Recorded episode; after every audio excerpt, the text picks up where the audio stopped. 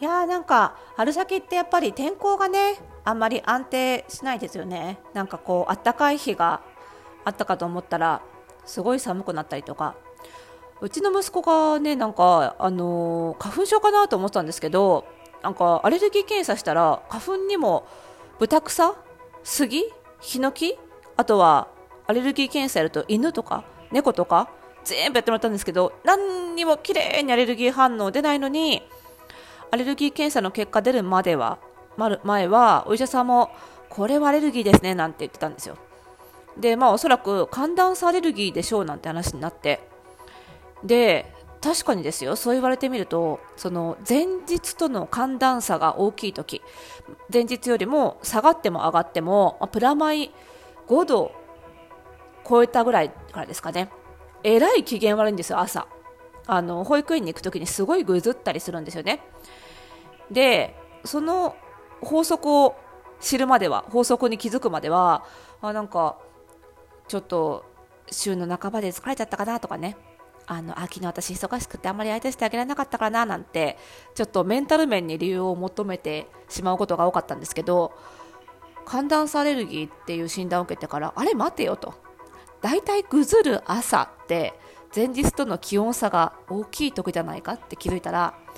まあやっぱりいかに人間のメンタルが体に左右されるかですよね。このラジオでは結構何回も言ってたんですけど、まあ忘れますよね。本当人間って忘れる。あの、なんていうのかな。メンタルが自分の脳の問題、脳も体の一部なんですけどね。なんかこうメンタルと体の状態、身体状態切り離しちゃいますよね。やっぱりね。これ良くないですよね。まあなんだかんだ、メンタルの大半は体の不調ですよね。本当これは、あの、今一度認識し直した方がいいなと思った今日この頃。皆さん体調いかがですか？皆さんが落ち込んでいるのは寒いからかもしれません。お腹が空いてるからかもしれません。寒暖差があるからかもしれません。ね。まあそんな感じでね体いたわって適当にやっていきましょうよね。本当にね。はい。まあ、そんなわけで、えっ、と、今日は音楽からスタートということで、えー、つらつらお話会でございます。おしゃれの呪いとくラジオでございます。この番組では、あなたに巻きつくファッションへの思い込み、イコール、おしゃれの呪いをバサバサと解いていきます。服装心理学をベースに、おしゃれをもっと楽しみ、自分を変えるコツをお届けしています。お相手はパーソナルスタイリストで、日本服装心理学協会代表理事の久野ですでございます。本日もよろしくお願いいたします。いや、なんかね、ここ、えっ、と、何週間か、えっ、と、2月、3月上旬からか？は、えっ、と、各週の土曜日に、えっ、と、最高にしっくり似合う服選び講座ということで、私が12月に発売した書籍、最高にしっくり似合う服選びの内容がより深くわかる講座ということで、各週でね、全4回、えー開催してまして、えーこの間の土曜日でね、えー第3回目が終了しまして、で、この講座、あの動画で後から受けることもできる。リアルタイムで受けなくっても、まあ、最近ウェビナー系に多いですね。その時間にリアルタイムで受けなくっても録画したものを後で見れるよう形式多いですよね。うちもあの形式なので、あのー受講した方が、あの土曜日じゃなくってね、あのー昨日かな？昨日か一昨日ぐらいにあの動画編集終わってリリースしたので動画受講の方もね続々と見終わったようであの感想を結構いただいてるんですけどまあ特にあの第3回終えての感想としてすごいなんかこうポジティブな感想が多くて嬉しかったですね。あのカリキュラムとしては、えっ、と最高にしっくりに合う服選びの本でえっ、とご紹介している服装心理診断、まあ、正式版ですねあれのね。えっ、と内キャラがわかる。自分の内面のキャラがわかる診断とあと外キャラ。外見に似合う服を選ぶための外キャラ診断としては、えー顔パーツ診断、体型診断、パーソナルカラー診断と、まあ、全部で4つの診断を全4回で1回ずつ、1個ずつ受けながら、えー自分に似合う服、しっくりくる服を選ぶ、えー知識が1個ずつ手に入るっていうで、全4回全部受けたら、あの、外からも、中からも、もうしっくりくるような服が選べるよっていうようなカリキュラムなんですけど、えっ、と、第1回で服装心理診断、第2回でパーソナルカラー、そして第3回で顔パーツ診断という、ね、ことで、まあ、残り、あと体型診断を残すのみという感じなんですけど、まあ、非常に、ね、いい感想をいただいていて、ちょっと公開の許可いただいてますのでね、何個かご紹介していきたいなと思うんですけど、まあ、やっぱりさ、この感想を読み上げる前にいろいろ言いたいこと言っちゃうんですけど、なんだろうな、うんと自分を知るって大事ですよねって思うんですよ、本当に。私、結局この仕事やってて一番伝えたいのってそれだなと思っていて、まあ、自分を知ることイコール自分を好きになることなんですよね。をあの知ってほしいなと思っていて。なんかほらコロナ禍でどうせ外に出ないから洋服あんまりいいやっていうのってなていうんだろうな。人に見せるためだけにしか自分をめでていないってことじゃないですか。でもそうじゃなくってやっぱり自分って一生付き合っていきますよね。自分の性格とも自分の外見とも。好むにせよ好まざるにせよ。ね。一生付き合っていくんだったらやっぱり誰に会わなくっても自分は自分と付き合っていかなきゃいけないわけで。であればなんか一番いい状態の自分でいることが幸せに直結するって私は思ってるんですよね。だからその自分に似合う、まあ、似合うっていう意味が広い意味でねその見た目に外見に似合うだけじゃなくて自分の心にしっくりくるっていう意味も含めてそのしっくりくる服を着るっていうことはたとえこの先ねそんなこと絶対ありえないけどこの先コロナがもうずっと続いちゃってもう本当に人と会いませんみたいになったとして例えば VR がすごい発達してもう全部みんなバーチャルでやり取りバーチャルなアバターを使ってやり取りするようになったとしたってそのゴーグルを外した瞬間に自分という外見が完全に現れる。自分の鏡に映ったら自分が現れる。それとは一生逃れられないわけですよね。だったらやっぱりその自分の外見を愛せる服を着てった方がいいんじゃないですかっていうね。そのファッションってその自分を愛するためのツールなんじゃないかなって思うんですよね。で、まあ、それがそのたとえ人に会わなくても大事なんですけどでもやっぱり人と比べることでその集団講座っていうね今回のしっくりニア服講座集団での講座なので集団講座でいい意味で人とかあの比較することで初めて自分の個性が浮き上がってきてで人と比較することで落ち込んでしまうこともあるけどでもいいいい感じで比較できれば自分の個性に気づけて愛せるっていう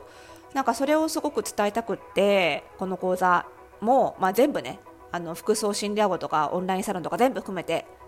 究極はそれをみんなにしてほしいんですけどそれがすごいなんか第3回で伝わったかもしれないみたいな手応えが私自身もあってすごい嬉しいんですよね。例えばね、感想、やっとここで感想を読むっていう、えっ、と、感想なんですけど、えっ、ー、と、例えばですね、うんと、